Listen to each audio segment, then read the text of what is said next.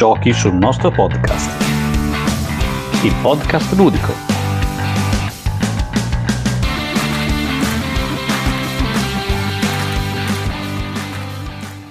Benvenuti a tutti a una nuova puntata di Giochi sul nostro podcast. Al microfono Fapos e qui con me Davide Simarillon. Ciao, ciao a tutti, benvenuti. Ormai eh, stiamo registrando una puntata dietro l'altra, Matteo ci ha abbandonato. Ah, Matte, dai, non puoi farci questo. Poi È le un nostre caro, diciamoglielo. caro, esatto. Poi io non posso con, eh, con Fabio mi piace, ma noi dobbiamo fare le nostre puntate meccaniche barra ambientazione. Matte, ti aspetto. Esatto, speriamo. Ora c'aveva la scusa che aveva 39 di febbre, vediamo, vediamo se si riprende. Allora, allora, puntata di oggi, Davide, è i più giocati in autunno dalla redazione. Uh, Sì. bello. Abbiamo più titoli rispetto all'altra volta. Evidentemente qualcuno ha risposto all'appello, oppure si è accorto che nel primo articolo ha avuto successo e, e- e vuole essere partecipe nel, nel bis. Allora, Un, mi- un mini- un minuto di visibilità alla Andy Warhol. sì, esatto, esatto. Allora, inizi tu col tuo? Ma certo, ovviamente. Vai. Allora, io parto con Tranquility di Lucky Duck Games. È un giochino cooperativo in cui bisogna stare zitti, apprezzabile soprattutto se siete un genitore che dovete passare mezz'ora, no, 20 minuti, mezz'ora così in silenzio e sostanzialmente bisogna in una griglia 6x6 bisogna completare questa griglia con, ci sono 80 carte e ogni volta che si piazza una carta bisogna scaltare il delta fra la carta e una delle sue vicine, se ce ne sono, con il delta minore ovviamente. Eh, quindi se io piazzo un 16 a fianco a un 18 eh, dovrò scattare due, due carte perché c'è il 17 e il 18, il 17 e il 18. Eh, il gioco funziona molto bene, eh, ha una marea di micro non le chiamerei neanche espa- espansioni, forse non è il termine giusto. Micro espansioni e modalità di gioco si aggiungono delle cose piuttosto che dalla griglia quadrata si fa la griglia clessidra, piuttosto che si bloccano delle colonne o delle righe. E che, una delle cose che mi piace del gioco, vabbè, ovviamente l'ho già detta, è questo senso di tranquillità che tutto sommato c'è giocandolo. E l'altra cosa è che ti dà sempre l'impressione, anche quando perdi, che avresti proprio potuto vincere. Ah, noi ne abbiamo fatte tante partite a questo gioco. Il, giocato- il più giocato d'autunno, ma è venuto con me anche nelle mie vacanze francesi in Normandia. E penso che non abbiamo mai perso con un buco maggiore di tre carte. Buono. Allora ti dà proprio la Quindi, sensazione e- di e- andarci vicino. Esatto, non ti dà mai, non è mai frustrante giocare, che dici no, Ok. non è mai, non è mai frustrante e l'unica cosa è quando piazzi le, le tue carte, completi la griglia e ti manca la carta Eh. d'arrivo e lì prenderesti a testate il muro perché dopo le, le carte bisogna mettere l'ultima carta che è la carta d'arrivo. Senti una domanda, ma mm, ti, ti è piaciuto di più questo o The Game? Assolutamente Eh, questo. no. Diciamo che l'ho chiesto perché ricordo un po' The Game, eh, la meccanica.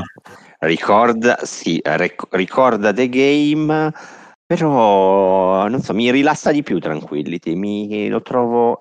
E poi, come ho detto, The Game secondo me qualche volta ti dà un po' la frustrazione di- del gioco, Sì. no? Dici che, ti- che dici non avrei mai potuto vincere. Qua invece appunto ti toglie quella cosa che ti guarda, avessi, ho sbagliato quella mossa se no vincevo. In the game ci sono invece momenti in cui, cioè momenti, partite in cui dici come facevo a vincere questa partita? Non potevo. Quindi mi piace molto. E poi, tra le altre cose, eh, Tranquillity ha anche una grafica carina. Eh, cioè, eh. The game non ha grafica No, sostanzialmente. no, è vero, è vero, assolutamente lì siamo a un livello più alto. Il fatto anche di avere i minigiochi poi gli dà una marcia in più. E quello è tanta roba. Poi costa poco, se volete regalarlo per Natale, ha, una bella scatoletta quadrata, eh, quadrata, vabbè, eh, a forma di parallelo cubo, è un cubo, è anche carina come packaging. Secondo me questo gioco funziona. Se costa tutto. poco è una bella cosa. Eh. Assolutamente, visto i prezzi che stanno prendendo i giochi, direi proprio di. Soprattutto per me Ligure. Allora, eh, vado io col mio. Io ho giocato un sacco a Discordia. Ho giocato un sacco a, a, due giochi principalmente. Discordia è quello di cui ho fatto più partite in generale come gioco da tavolo. È un gestionale di peso medio è passato un po' in sordina, eh? perché forse il peso medio si spicca meno degli altri, non lo so, forse perché i dadi, nel 2023 sono usciti vari giochi con i dadi, anche qualcosa tipo White Castle che ha avuto più successo, per carità, però mh, mm, tu i dadi, ogni dado il numero esce il numero 6, il numero 6 corrisponde a, a un determinato piazzamento lavoratori, quindi a determinate azioni ognuno si sceglie il suo dado, con quel dado lì si fa la sua azione. Quindi non è proprio un vero e proprio piazzamento, tu è un eh, tira il dado e, e, piazzi il dado, chiamiamola così. Il motore di gioco che ha è molto carino, ti dà un senso in crescendo, eh, che puoi fare sempre più cose, combo e via via, diventi sempre più potente. Il fatto è che tu a ogni turno devi piazzare i tuoi ehm, omini, sono coloni eh, barbari che devi piazzare all'interno dei, degli accampamenti romani, li piazzi all'interno delle strutture del tuo accampamento e vince chi li esaurisce prima. Quindi è anche una sorta di, di gioco di race, di corsa, ecco, chiamiamola così. Ehm, bello, carino, mi è piaciuto. L'altro gioco a cui ho giocato è un wargame, così faccio le due, mm, le due facce sì, esatto, visto che, che, mi piacciono i wargame, ho giocato tanto a Task Force. Task Force è un titolo della VUCA Simulation, che è una casa editrice tedesca, ha una scatola che pesa una tonnellata, non costa poco assolutamente e riprende un po' gli scenari della guerra del Pacifico, scenari tutti reali, ha 10 scenari di base, i primi 4 sono una specie di tutorial in, a livelli in crescendo, arrivi al quarto livello dove praticamente giochi con quasi tutte le regole.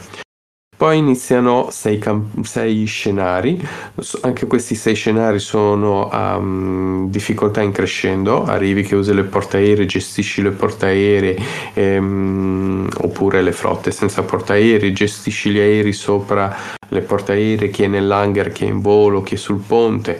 Ehm, vai a intercettare i, ne- i, i, nemici, li cerchi in mare, se li trovi fai partire il raid, eccetera. Allo stesso tempo, ovviamente, ti devi difendere ma allo stesso tempo devi gestire e saperti proteggere dai raid che partono dalle, dalle basi aeree terrestri. Eh, quindi e, e via via più cose aggiungi più diventa difficile. Finite i 10 scenari puoi giocare il gioco in due modi diversi. Il primo è uno contro l'altro, io contro te abbiamo una mappa comune, una singola mappa, ci sono i tuoi token e i miei token magari io ho 5 flotte e poi 5 altri 5 eh, ho i 5 token flotta e 5 token che sono diciamo vuoti per simulare la nebbia di guerra. Tu fai la stessa identica cosa e eh, guardiamo tutte e due la stessa mappa oppure possiamo metterci uno schermo davanti tipo battaglia navale e navighi completamente a occhi chiusi. Non sai cosa stai facendo cosa sta facendo l'avversario fai dei spot di ricerca in alcune aree, se ti va bene becchi la, la, flotta nemica, altrimenti se ti va male vieni beccato tu per primo e ti devi difendere. Non è così banale perché è ovvio che le navi devono essere tutte vicine, le flotte devono essere tutte vicine sulla mappa perché devi saperti difendere, ma neanche troppo, altrimenti te le becca tutte subito. Quindi devi eh, gestire le distanze tra una flotta e l'altra, devi saper gestire che tipi di navi mettere in ogni flotta. No, non è così facile, ha vari di, livelli di difficoltà. Mi è piaciuto molto e i materiali sono pure fighi. eh, che, che, non è un punto no, da... No, no, da sottovalutare, assolutamente. Esatto. Uh, vai tu col prossimo? Allora, vado io. E allora, visto che rimango un tema a me caro. Eh, il mio nick è Simarillon, che potete immaginare da dove deriva, ovvero deriva dal Signore degli Anelli e ci è stato citato da non mi ricordo chi adesso eh, mi sfugge, mi sfugge, mi sfugge.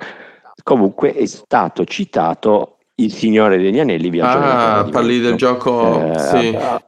Ci ha giocato ah, Alessio, quello eh, di, mm, fa parte del Kickstarter team lui. Allora, eh, questo gioco è un dungeon crawler, eh, secondo me ben fatto, ha dietro un'app molto strutturata, eh, interessante, eh, rica- ri- ti fa rivivere bene, abbastanza bene le atmosfere tolkieniane pur con qualche caduta di stile tipo Elena al cantore che cioè, non si può veramente sentire questo, queste cose aggiunte walk fanno un po' rabbrividire ma non fa niente. E però il gioco funziona la cosa bella è che il gioco funziona e fa rivivere fa rivivere bene le, le avventure. Eh, invece la cosa un po' che lascia un po' storcere il naso almeno a me personalmente e che le miniature sono veramente scadenti per il prezzo. Vabbè, viaggiava sui 100 euro quando era nuovo, adesso si trova facilmente sui 75-80, ma comunque miniature mh, scadenti rispetto a quello che offre attualmente il mercato e soprattutto elementi scenici pessimi, pochi e in cartoncino. Eh, quindi diciamo che non paga particolarmente l'occhio, però fa vivere i viaggi nella terra di mezzo secondo me in maniera divertente e positiva. Diciamo che fossi io a dover scegliere un gioco di Tolkien, non avrei scelto questo. Ah, eh, vabbè, eh, non so, bisogna chiedere a lui cosa lo attira molto. Comunque ho visto che il prezzo varia un po', eh, varia dai 69, 79, ha della bella variabilità. Sì. Quando era uscito, quando era uscito era sui 100 eh, euro. Adesso, adesso è più avvicinabile. Sì. E faccio una piccola citazione. Avessi dovuto scegliere io, ovviamente a parte World of the Ring, la guerra dell'anello, avrei scelto la caccia all'anello. Ve lo lascio così come piccola ah, perla. interessante. Caccia dell'anello, chi era? Caccia dell'anello? Caccia... Ah, Devi. Okay. Devir, Devir movimento nascosto su mappa, diviso in due sessioni, Frodo Nazgul, perfetto da giocare in due, eh, okay. carino. E questo te ne fa vivere proprio bene le avventure. E tra le altre cose può essere usato come prequel del gioco War of the Ring. Quindi ti dà poi le, eh, il settaggio del, del, gioco successivamente. Così è una piccola perla. Allora, Adesso tu cosa io vado, vado, vado, chi te- non volevo fare un, un altro di quelli che fai Wargame, o Kickstarter, quindi vado con White Winston che ha citato The White Castle. Ok, gioca- White Winston è il giocatore solitario. Bello. Bello, a me è piaciuto. Anche a me. Gli, ho preferito Three Ring Circus, però bello. Sì, anche. Il problema e il bello di White Castle è che è molto stretto, quindi se ti piacciono i giochi stretti è bellissimo perché hai 9 mosse in totale per tutta la partita, eh, però ovviamente hai i pro e i contro. Eh, vinci facendo combo, facendo più combo possibili, piazzando i tuoi lavoratori della tua famiglia nobile giapponese all'interno del castello bianco, piazzi, gene- i piazzi com- mm, i combattenti, piazzi le persone a corte, piazzi i giardinieri. Ehm, a seconda di come fai il piazzamento guadagni punti, più punti in un modo rispetto ad un altro. Quindi bisogna gestire bene sia il piazzamento dei, dei propri eh, dei propri eh, omini all'interno del, del castello bianco con tutta una serie di azioni che ti permettono di avere bonus e che ti permettono a loro volta di ottenere punti anche loro.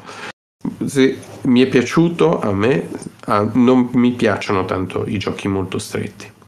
White Castle, me- eh, White Castle mi è piaciuto perché comunque è rapido, anche se ci giochi in tre è comunque rapido. Non ho trovato tanta paralisi di analisi rispetto ad altri giochi, ok un po' c'è sempre, però mm, non l'ho trovato eccessivo, l'ho trovato immediato, le regole sono semplici, per cui mi, mi ha dato soddisfazione. Eh, Tre Ring Circus non l'ho giocato, non ti saprei dire, però graficamente forse mi piace di più, lo sai? Beh, graficamente mm. Ring Circus è spettacolare, cioè è proprio bello, col trenino che gira, i tendoni da circo, eh, le carte molto colorate eh sì, che rendono esatto, l'atmosfera sì. del circo. Ma il prossimo è tuo ora, eh, Davide? Il prossimo è mio e allora io cito, proprio rivoluziono il genere e vado sulla citazione che ci ha fatto il nostro Fabio P, eh, che è eh, Licantropo Prima Luce. Uh, party game, 3-10 giocatori, eh, sostanzialmente lupi a contadini, Werewolf, eh, quello che, che, è stato pubblicato eh, in una nuova versione quest'anno in Italia, mi sembra l'anno scorso o due anni fa, quella internazionale. E quello che è carino di questo gioco è che rispetto al, al progenitore, al bisnonno direi, perché è più, è più, che semplicemente un papà o un nonno, perché la prima edizione di Whirlpool deve essere di metà degli anni 80, mi sembra. E ehm, cosa ci piace di questo gioco? Ci piace il fatto che sostanzialmente si gioca una sola notte. Quindi eh, non ci sono giocatori che vengono eliminati per, e stanno 20 eh minuti al tavolo a guardare gli altri giocare. Eh, poi, che mi sembra già una bella cosa, no? Eh, poi ci sono i personaggi che tutti hanno delle abilità speciali, così che eh, ognuno si senta caratterizzato.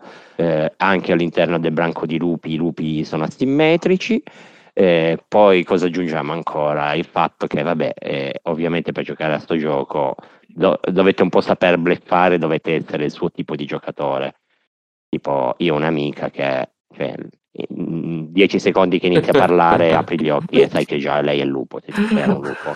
È proprio... Vabbè, le, le, cioè, già, già, solo nel, nel, nella, mm. nella, nello, sv- Questo è, nello sguardo. È un gioco capisce, che è Natale perfetto. Era un lupo.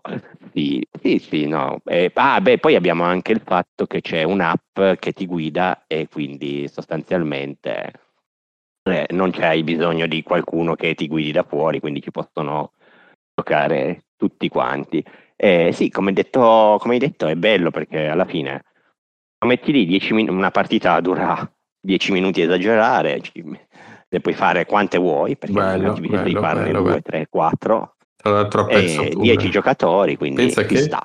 Eh, pensa che lo stavo proprio valutando di comprare per Natale perché io Avalon eh, gioco, a, gioco a ruoli nascosti, però chiaramente Avalon è un attimino più impegnativo, cioè non posso proporlo a mia sì, mamma. Sì, ne ho parlato con qualcuno di Avalon, è letteralmente su un gradino di difficoltà maggiore, proprio a tutti gli effetti.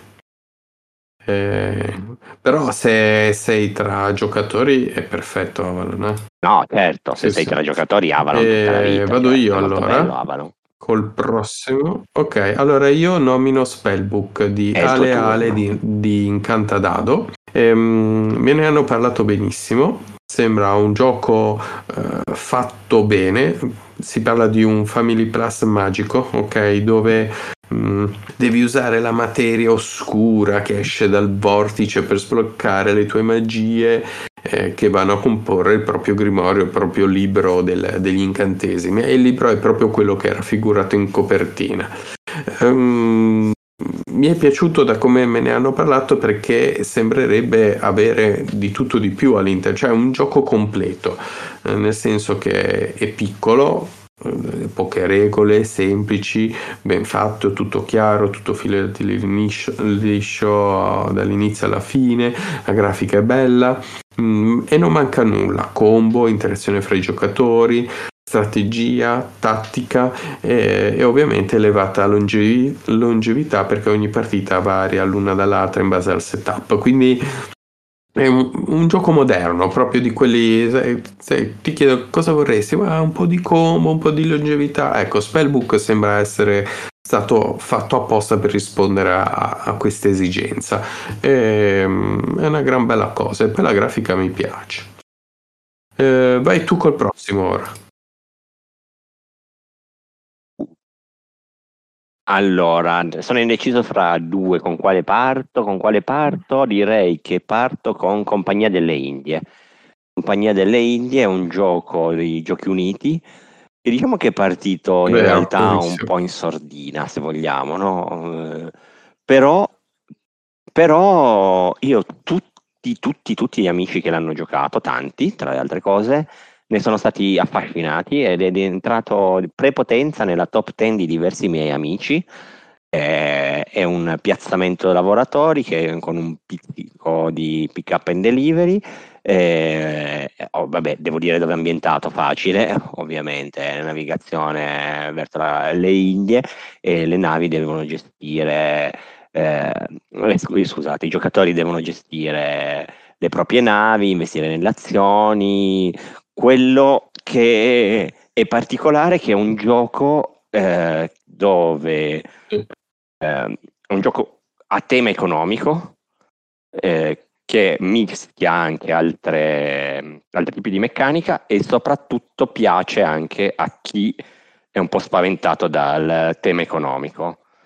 Eh, buoni materiali, io personalmente non l'ho giocato e forse devo dire per fortuna così Babbo Natale non è stato tentato di portarmelo a casa, visto che tutti gli amici che l'hanno Io giocato lo, me- lo l'hanno preso. Quindi, eh, cioè, se uno vuole eh, iniziare con un gioco economico, questo sembra essere fatto apposta per poter, eh, per poter ehm, essere comprato. Diciamo, è il primo. Se tu chiedi con che gioco economico posso iniziare, ecco, questo è il classico nome che ti parte. Poi è facile, veloce. E di solito piace sia a chi si approccia le prime volte, sia a chi eh, ehm, è già abituato a giocare ai giochi economici, eh, perché è, è banale, no. È facile, sì, ma banale proprio no. Quindi è una giusta via di mezzo tra la persona che si avvicina e la persona già abituata a questo genere di giochi.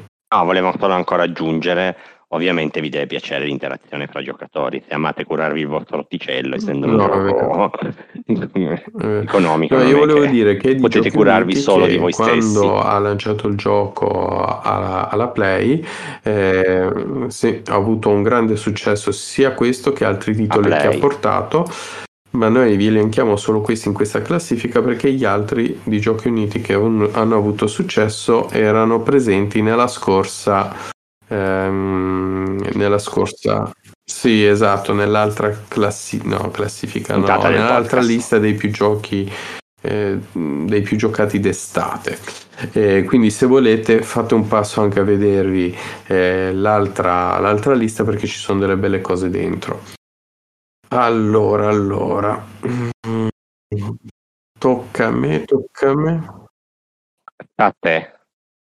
Dai, ci- citami, citami il Krampus Box, che siamo entrambi fe- felici possessori del loro, del loro titolo citato che abbiamo acquistato su Ah, Kickstarter. è vero in formato deluxe tra l'altro eh, noi Assolutamente, io ho preso tutto quello che c'era, comprese le monetine. no io monetine no però parliamo Io faccio, dimmi faccio un Kickstarter e all'anno. lo fai bene Faccio un Kickstarter esatto, non dico qual è il prossimo, ma Per- è Bloston, quindi eh, se- è iniziato a essere diffuso, cioè lo stanno iniziando a consegnare. Allora, sì, eh, voci dicono in Italia a gennaio, però anche lì qualche soldino è andato. aspetta, allora, aspetta un attimo, Davide. Allora, il titolo di cui stiamo parlando è di Age of Comics ed è stato nominato da Krampus Box Team, che sono quelli che ogni tanto ci fanno i short su Instagram. E questo ti è arrivato quest'anno, però quest'anno ti è arrivato anche Gemoni. Eh, sì, eh, sì, io ti ho detto finanzio un Kickstarter all'anno. Il Gemini ho finanziato due anni fa e questo l'anno scorso. E Gemoni di due anni fa, di già? Mamma mia. Ok. Eh sì. Va bene, comunque Age of Comics è un titolo italiano in tutto e per tutto. Eh, sia nell'ideazione che nella grafica, ha avuto molta visibilità sui social appunto anche grazie alla sua grafica che non è, cioè, è, è di impatto, ricorda un po' i stili grafici anni 20, anni 30 e ci immerge proprio nell'epoca d'oro dei fumetti che è quella de, degli anni 30. Noi siamo dei, dei, gestori di casa editrice di fumetti, ehm, piazziamo il nostro lavoratore sulla mappa per eh, produrre idee, produrre fumetti, fare marketing, con, raccogliere gli ordini eh, e il tutto sta nel più fare più fan possibile, più, perché più fan hai, più punti vittoria hai alla fine. Più put- più punti vittoria hai, più hai vinto ovviamente. Non è detto che eh, sia così facile capire chi arriva prima, eh? perché ultimamente sto imparando due o tre strategie che ehm, sono difficili da intercettare all'inizio, è difficile che la persona ti giochi le mosse, le mosse contro, te ne accorgi poi più avanti. Comunque è ben bilanciato, non ho trovato mh, mm, mosse, strategie dominanti, tutt'altro. È molto largo come gioco, non rimane incastrato, se sbagli un'azione non c'è problema, puoi recuperare. Ehm, tutto fila liscio, tutto fila alla perfezione. Nella nel box deluxe, a differenza di quella retail che potete trovare tra l'altro nel loro sito, sappiatelo, la differenza sta um, nel, um, nelle esclusive Kickstarter, quindi ci sono delle mini espansioni che non modificano comunque l'esperienza di gioco, io le trovate piacevoli, ma si può giocare tranquillamente anche senza.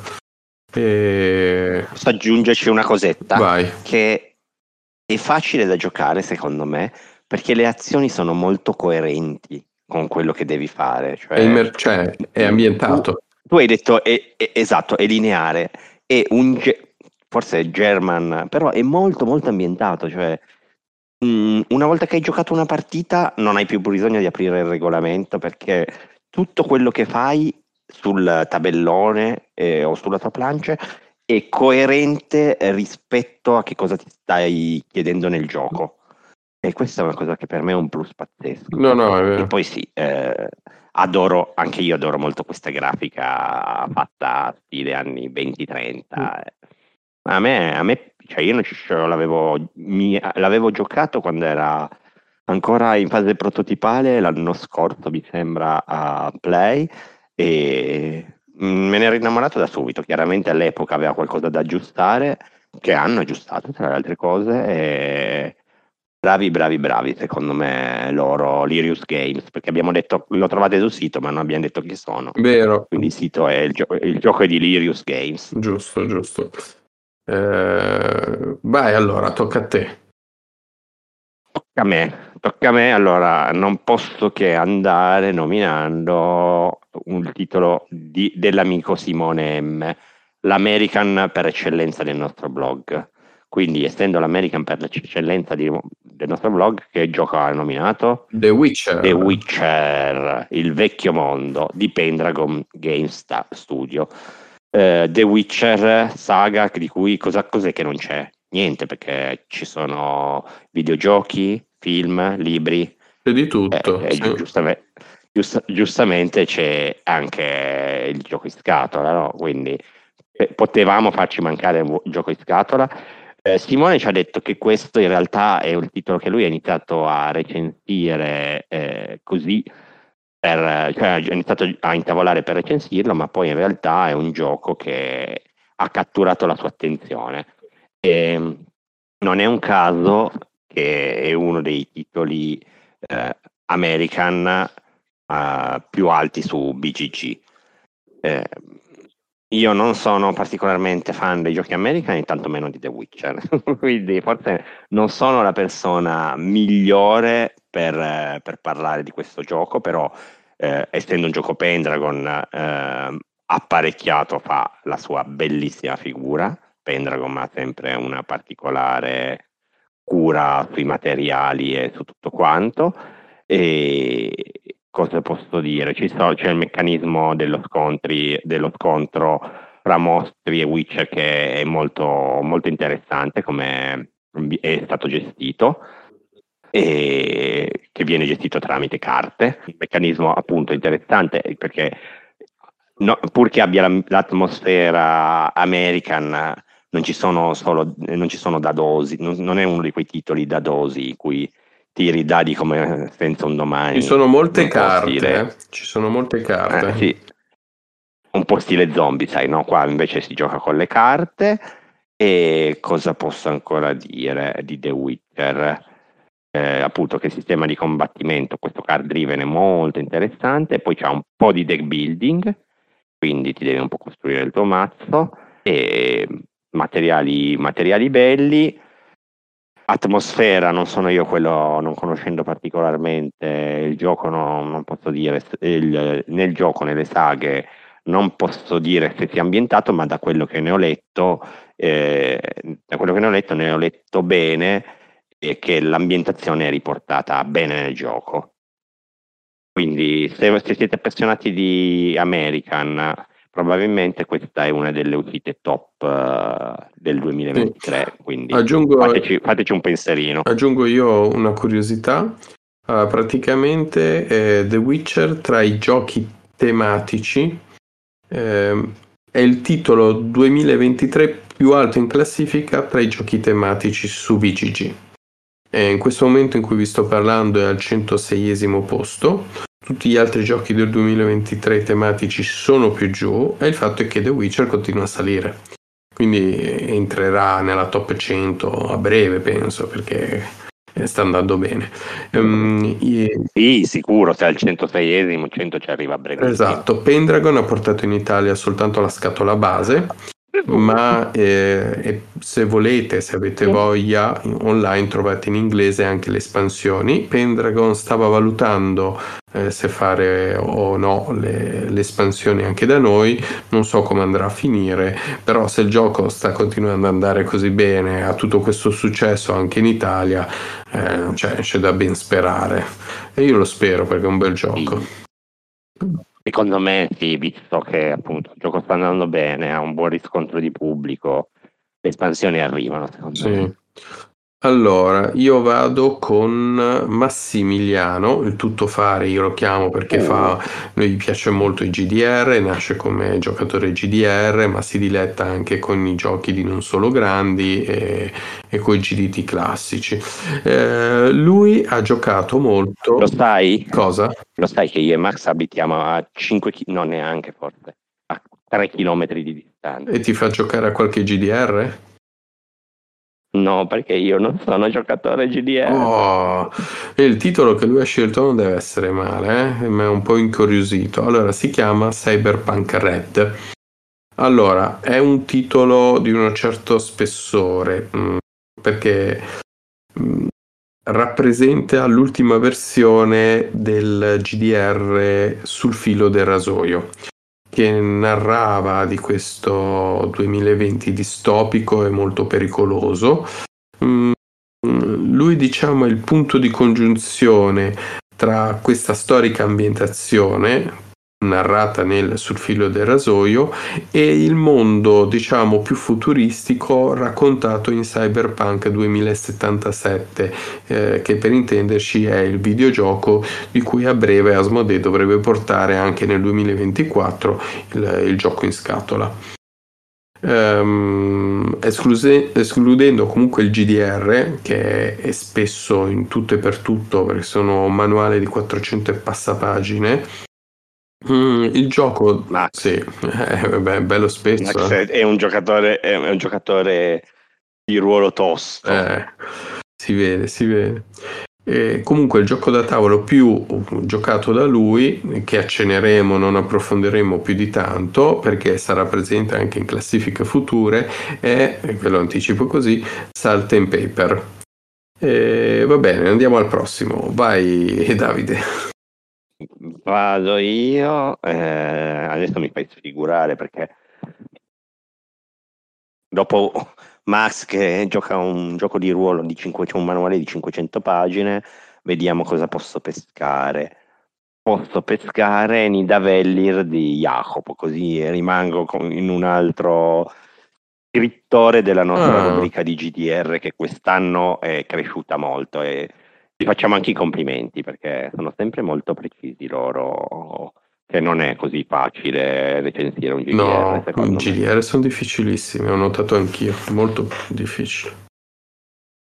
E quindi citiamo Nidavellir che è un gioco in cui bisogna creare il miglior esercito di nani tramite un meccanismo di aste segrete e c'è anche un, uh, po', un po' di mh, coin building. L'ha portato in Italia Studio Supernova, mi piace citarli, e tra le altre cose eh, quando l'amico Cogo aveva fatto la top 5 dei giochi di Studio Supernova aveva messo questo gioco tra i migliori 5. Eh, cosa mh, Nidavellir eh, a questo punto dice questo meccanismo di aste segrete per arruolare l'esercito che eh, bisogna anche interpretare bene come stanno giocando i nostri compagni di gioco. E, e un- le partite sono non particolarmente lunghe e sempre soddisfacenti. E c'è una bella interazione. E poi c'è in qualche modo, adesso passatemi il termine, un coin building? Sì, perché ci sono queste che monete puoi che fonderle. a- esatto. E, e poi sostanzialmente anche un, un po' di collection set no? perché bisogna aumentare i propri mani i, beh, sì, scusate, i propri, i propri nani. E- è un gioco che io ho giocato solo una volta ma mi ha dato sensazioni piacevoli.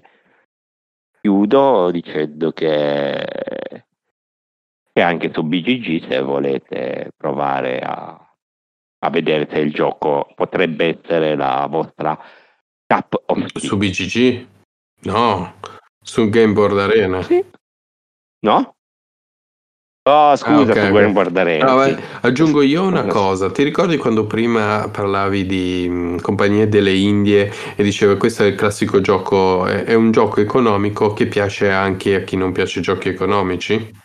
Ok, Nidavellir Sì. potrebbe essere più o meno la stessa cosa con le aste, perché sono aste molto semplici.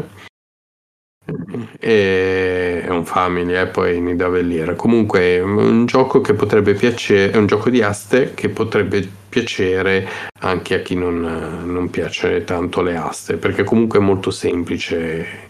ehm, e- Sì, dai, mi piace il paragone perché è vero che è un gioco, un gioco semplice da giocare Vi e dico- da intavolare, vi, veloce, come dicevo, mezz'ora la partita. Beh, sei un po' vi dico di più, si trova facilmente ancora in commercio ed è sotto i 40 euro.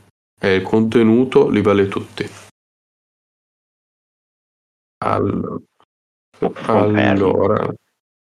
Dai, parlaci di uno dei titoli dell'anno. Inchiostraci un, inchiostraci un po' uno dei ah, l'Orcana. Oh, l'Orcana è il titolo che ha giocato tanto Luca Ciglione, che a breve tra l'altro ha un torneo eh, organizzato da Fantasia Store, se non sbaglio. O, o- Allora, o- ce l'ha breve o l'ha appena fatto. Ma sì, esatto. Sì, bravo, sì, perché non mi ricordo neanche comunque quando è il torneo, comunque ne ho uno. Va bene. Allora, eh, io di Lorcana ho fatto la recensione, vi posso dire che è un gioco di carte collezionabili, quindi vi porta via un sacco di soldi, stateci attenti, compratevi set base, giocate con quelli, a meno che non volete fare proprio i deck building eh, a, a- a medio-alto livello. Comunque è un gioco molto basilare dove tutto si incastra perfetto, tu puoi usare la, la stessa carta mh, come inchiostro, quindi come risorsa per giocare le carte, oppure per le sue abilità le metti davanti come se fossero le classiche creature che vediamo in altri giochi di carte collezionabili molto famosi.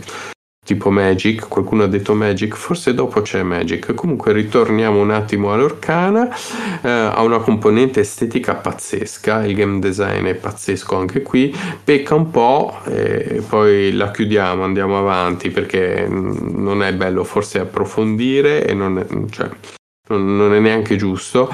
Eh, l'ambientazione, ehm, cioè, Topolino Stregone non è che ha un'abilità da, tro- da Topolino Stregone, è un, boh, un'abilità che potrebbe essere tranquillamente data anche a, a Malefica. Eh, per intenderci, eh, così come tutti gli altri personaggi, cioè l'abilità che hanno spesso è scollegata dal personaggio, spesso, non sempre, spesso.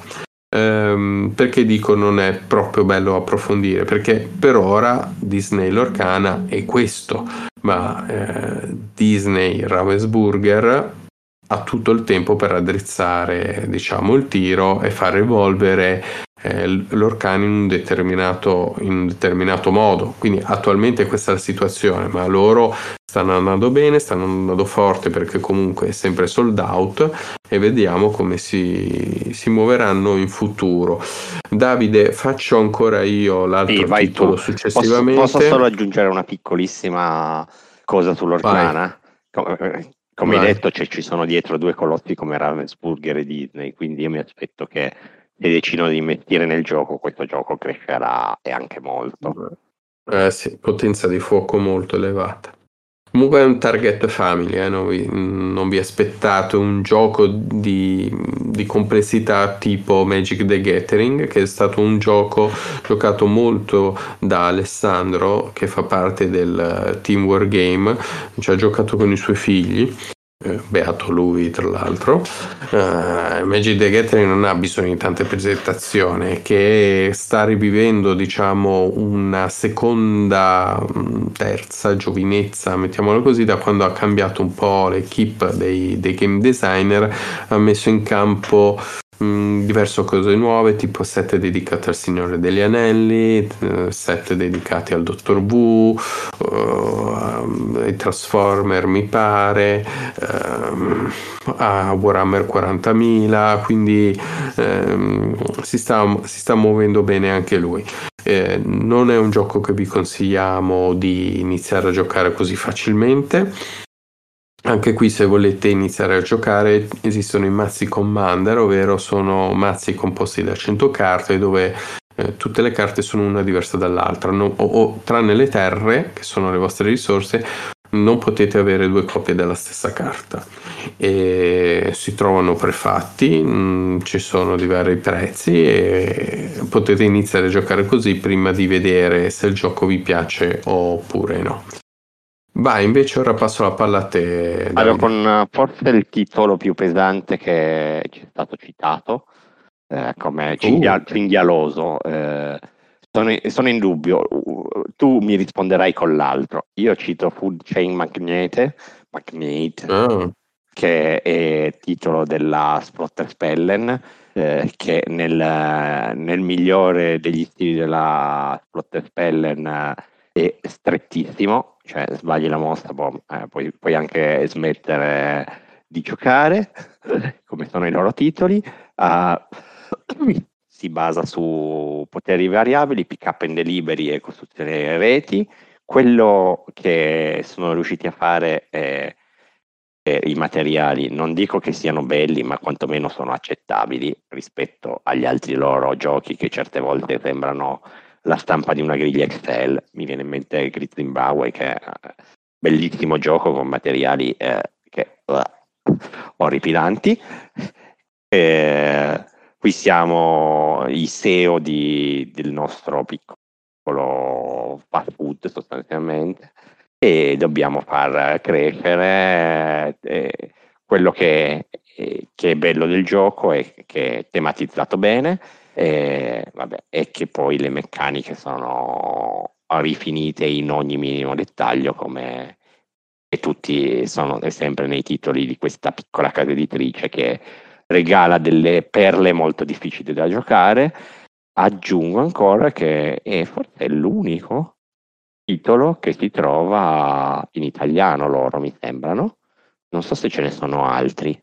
No, allora, eh, MS deve uscire MS. con... Uh, sì, sì. sì, sì, non ho detto da MS, di MS Edizioni, però non mi sembra che mm. a oggi titoli della Splotter ce ne siano oltre questo.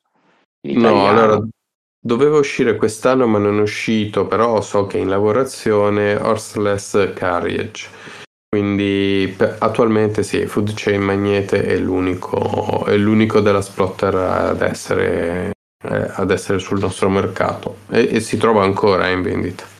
Sì, sì, si trova e come dicevo è un gioco strettissimo, un po' calcoloso e vi deve piacere il genere, se vi piace il genere, se vi piacciono i giochi Brain Burner, questo è vostro, deve sì. almeno da provare.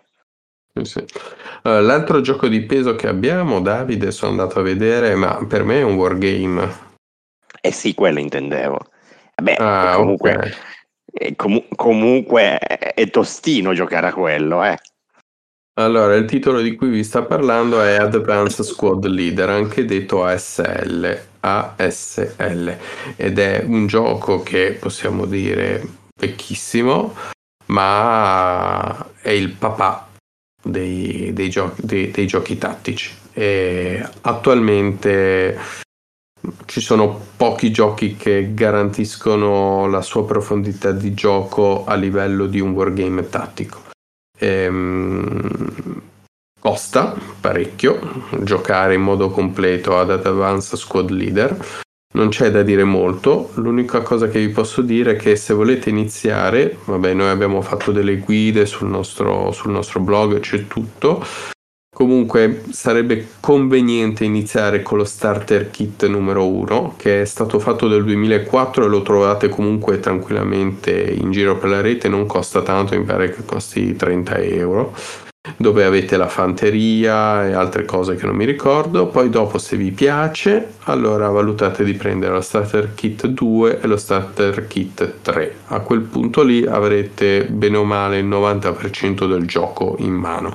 E dico 90% perché il gioco evolve, è sempre in continua evoluzione e eh, c'è sempre qualcosa di più e ha una community mostruosamente vasta eh, essendo il wargame più giocato al mondo, ha dietro di tutto. Online trovate mappe, qualsiasi cosa, regole aggiuntive, di tutto di più.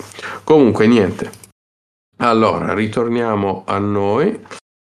E, e, e, e Davide, vai tu, va, che io ora mi guardo cosa è rimasto. non, non c'è più tantissimo da citare, soprattutto. Eh, allora, io cito proprio uh, questo giochino che quando ce l'hanno detto, io l'ho visto, Tiger and Dragon, che ce l'ha suggerito Yuri, che è un inglese che si sta orientalizza- orientalizzando, eh, ci fa sempre regala nelle nostre chat uh, i suoi Kickstarter che arrivano dal Giappone, dalla Cina, da, dai, eh, così, tutti titoli molto particolari e chissà che non ci regali poi una rubrica su questi titoli. E, e mm, ha materiali molto belli, se vedete le foto di Tiger and Dragon, ed è un gioco della Owen Games, eh, che come spesso, come sempre direi, eh, nei giochi astratti fatti bene ha, è facile da giocare ma ha un'elevata profondità strategica e si può, si può giocare fino a 5 persone, quindi carino anche questa cosa. Eh, si può giocare tutti contro uno oppure in squadre due contro due e i giocatori usano le tessere per attaccarsi o difendersi e vince il primo che finirà tutte le tessere.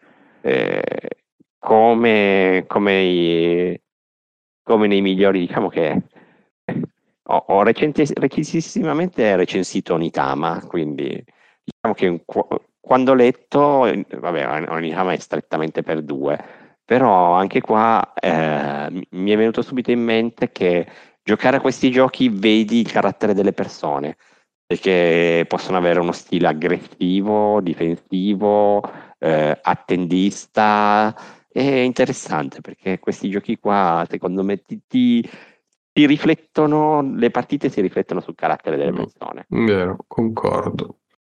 Allora, io vado col prossimo. Torno un attimo su. Allora, ne faccio brevemente due, mm, Davide, ok? Sì, eh, sì, sì, sì, sì, Ok. così tanto ormai ci siamo No, perché ora dai. ne faccio uno velocemente, perché Daniele Sanna, che è l'uomo GDR fatto a persona, lui dei GDR conosce Vita, Morte e Miracoli, anche lui un po' come Max. Ehm, allora, lui ha giocato a Sword and Sorcery, e va bene, fin qua, però l'espansione Arcane Portal. Ehm, allora, Arcane Portal ha il compito di mh, far continuare la campagna che normalmente affrontavi con Sword and Sorcery, quindi è un proseguimento. E mh, lui quello che fa è ti va a affrontare tutta una serie di quest all'interno delle Thunder Mountains, che chi gioca al gioco le riconoscerà. Allora, la bas- l'espansione è abbastanza ricca, nonostante non sembri sia andato a vedere le componenti all'interno della scatola, perché com- comunque ci sono un bordello di queste nuove. Ci sono, eh, vabbè, ovviamente anche i mostri e mm, c'è la possibilità per- No, non c'è, non è che c'è la possibilità, è che eh, tu prendi il tuo personaggio a livello 2, che normalmente può arrivare fino al, a livello 4, no? Tu poi rendi il, il personaggio che inizia a livello 2, quindi se tu sei già oltre, il gioco per te è troppo facile, devi andare indietro. Allo stesso tempo non puoi iniziare a livello 1 perché muori, cioè non ce la fai. E, e quindi è un gioco che ehm, aggiunge un grado di difficoltà maggiore rispetto alla scatola base.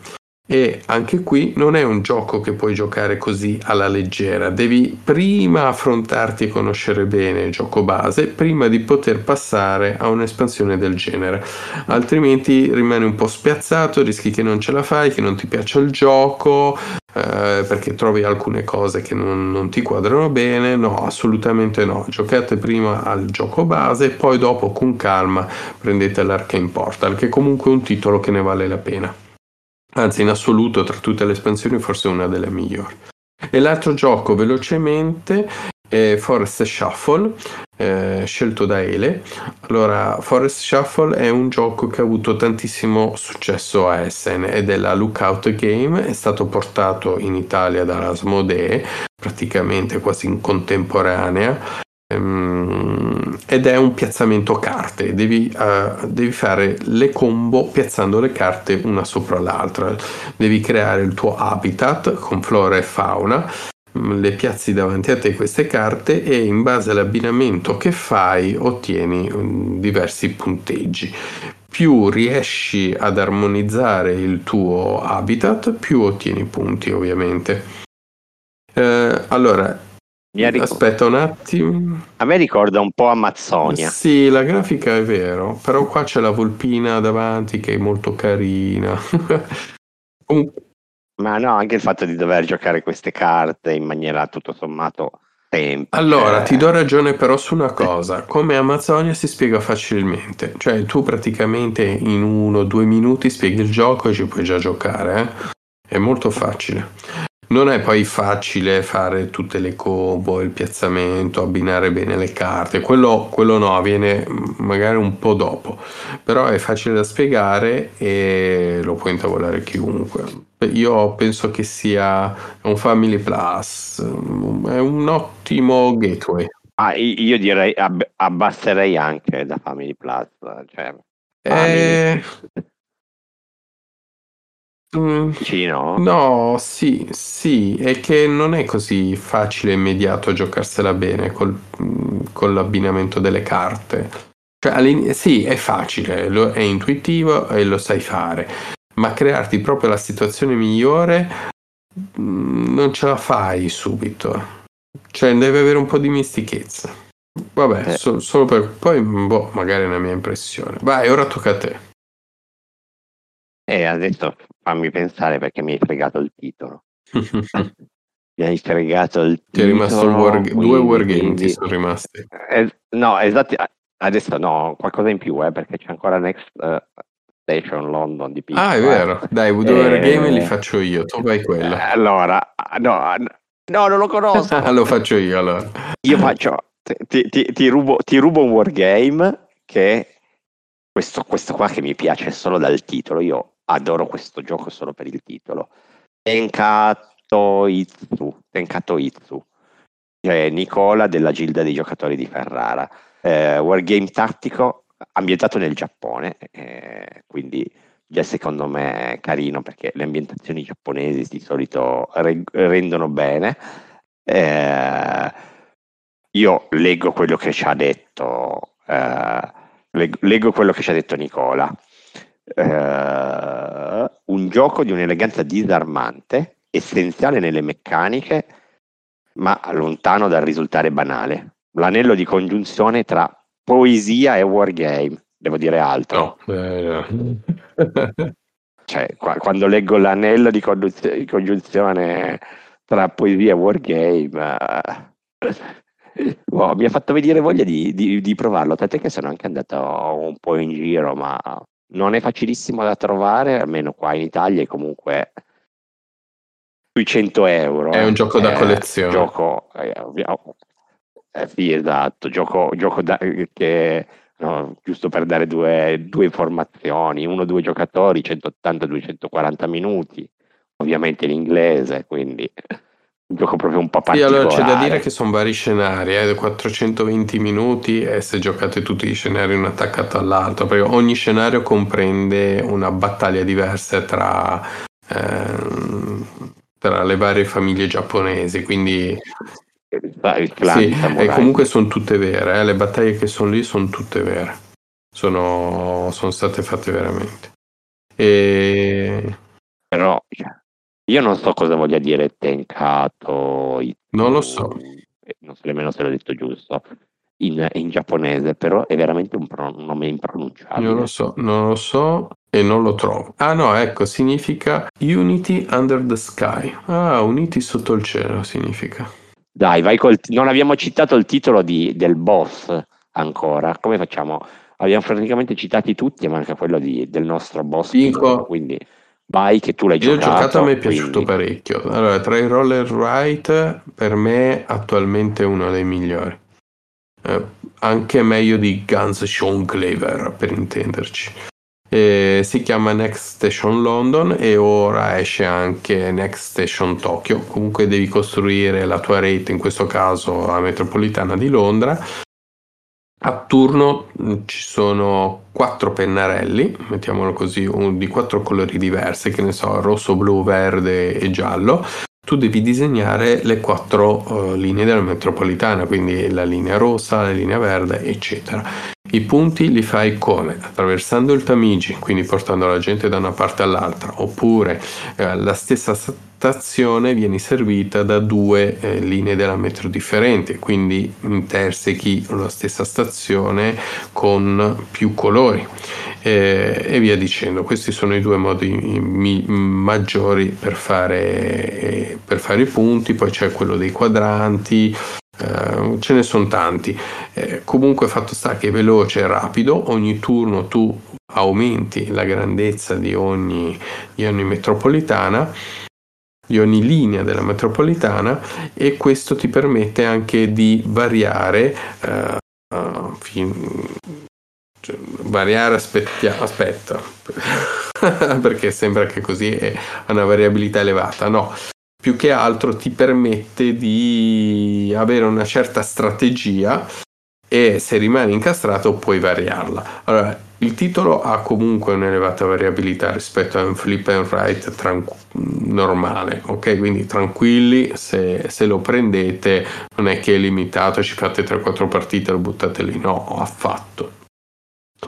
Ehm, diciamo che essendo lo scenario sempre lo stesso, potreste trovare a un certo punto noioso lo scenario, ma la partita varia sempre, varierà sempre perché tutto dipenderà dall'ordine in cui i pennelli, i pennarelli vi capitano davanti. Ti capita davanti rosso, verde, giallo, la volta prossima che ne so invece sarà giallo, verde e rosso e tutto cambierà, cambia tutto.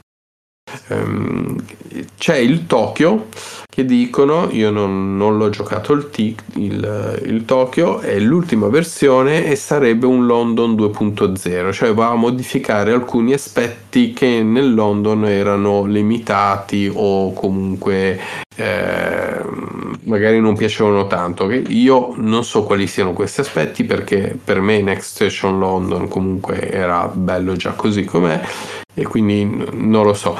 Lo chiediamo a lui che tra l'altro dovrebbe far uscire le, ehm, la recensione sia dell'uno che dell'altro. Non vorrei dire una cavolata, ma mm, Next Station London ha vinto eh, UK Game Expo Best Family Game e, ed è stato, è stato nominato allo Spiel degli Ares nel 2023, quindi con l'ultimo fatto, e ha avuto anche una mm, una nomination ai Golden Geek, eh, quindi quelli di BGG, nella categoria Light Game. Quindi eh, si è fatto notare. Ok, l'ultimo gioco, e poi abbiamo finito Davide, ok, è un wargame che non trovo più. No, aspetta, quello è il penultimo e lo cito io, che è 300 terra e acqua, velocissimamente. Eh, eh, ovviamente si rifà alla guerra di, tra i greci e i persiani, eh, un wargame che in realtà non è proprio solo un wargame, eh, ha questo mix uh, tra wargame e, e, meccaniche un po' più orientate verso il GDT, è molto card driven, ci sono i dadi eh, per risolvere i combattimenti e il gioco rende bene la parte storica, nel senso eh, questo grosso esercito persiano che attacca i poveri greci e quindi se siete, se siete i greci vi sentite proprio assediati dall'esercito e materiali essenziali lineari e un gioco che se non siete appassionati di wargame comunque vi, vi posso consigliare di giocare perché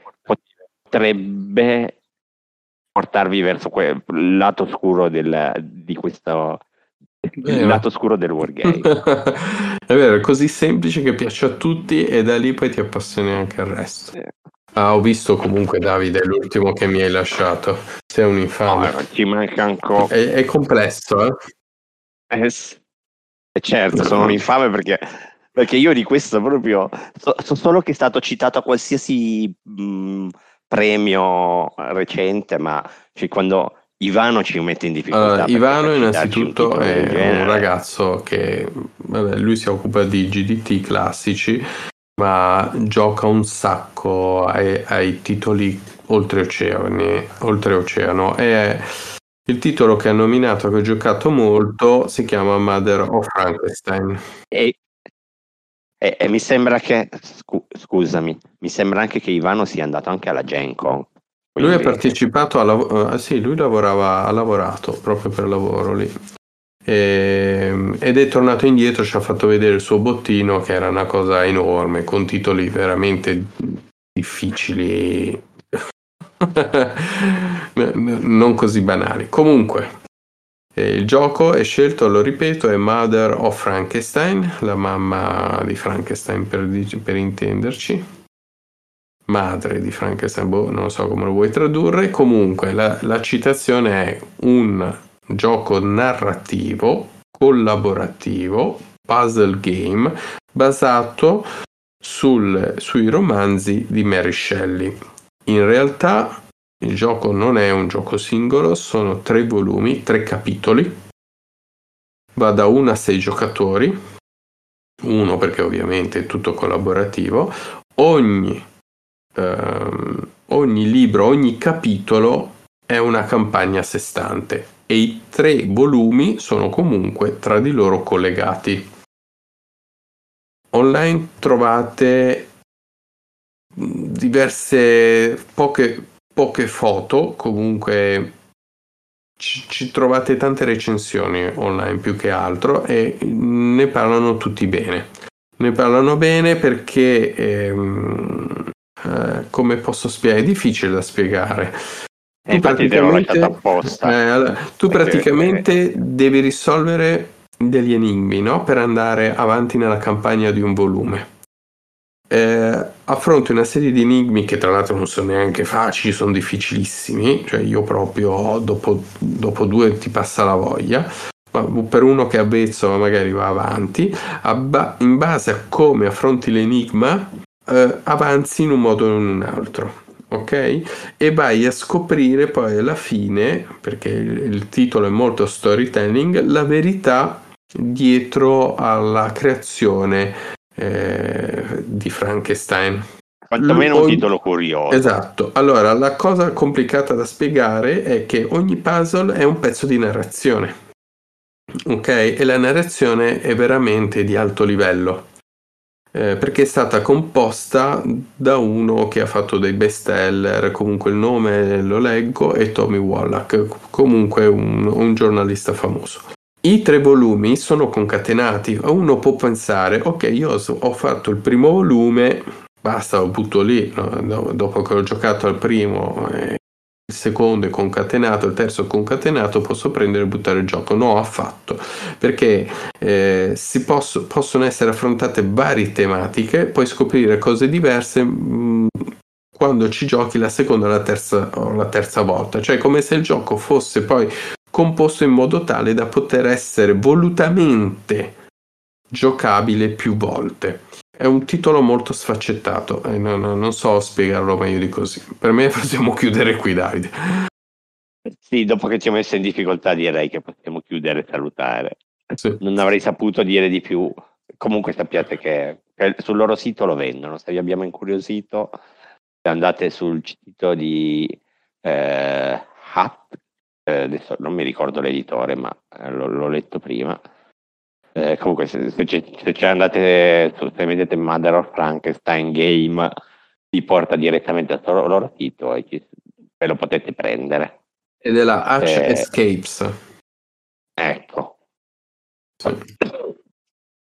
Quindi ah. direi che abbiamo ospitato sostanzialmente tutto, dal party game al GDR tosto, all'introduttivo di aste, all'introduttivo economico, a, a qualche American, a qualche euro, a mm, questi giochi particolari. Quindi direi che avete avuto tutto quello che lo volevate. E speriamo di non avervi annoiato, ma di avervi interessato e divertito. E io con questo non posso che dirvi Ciao, ciao e grazie per essere stati, per aver avuto la pazienza di ascoltarci. Ciao a tutti. Giochi sul nostro podcast. Il podcast ludico.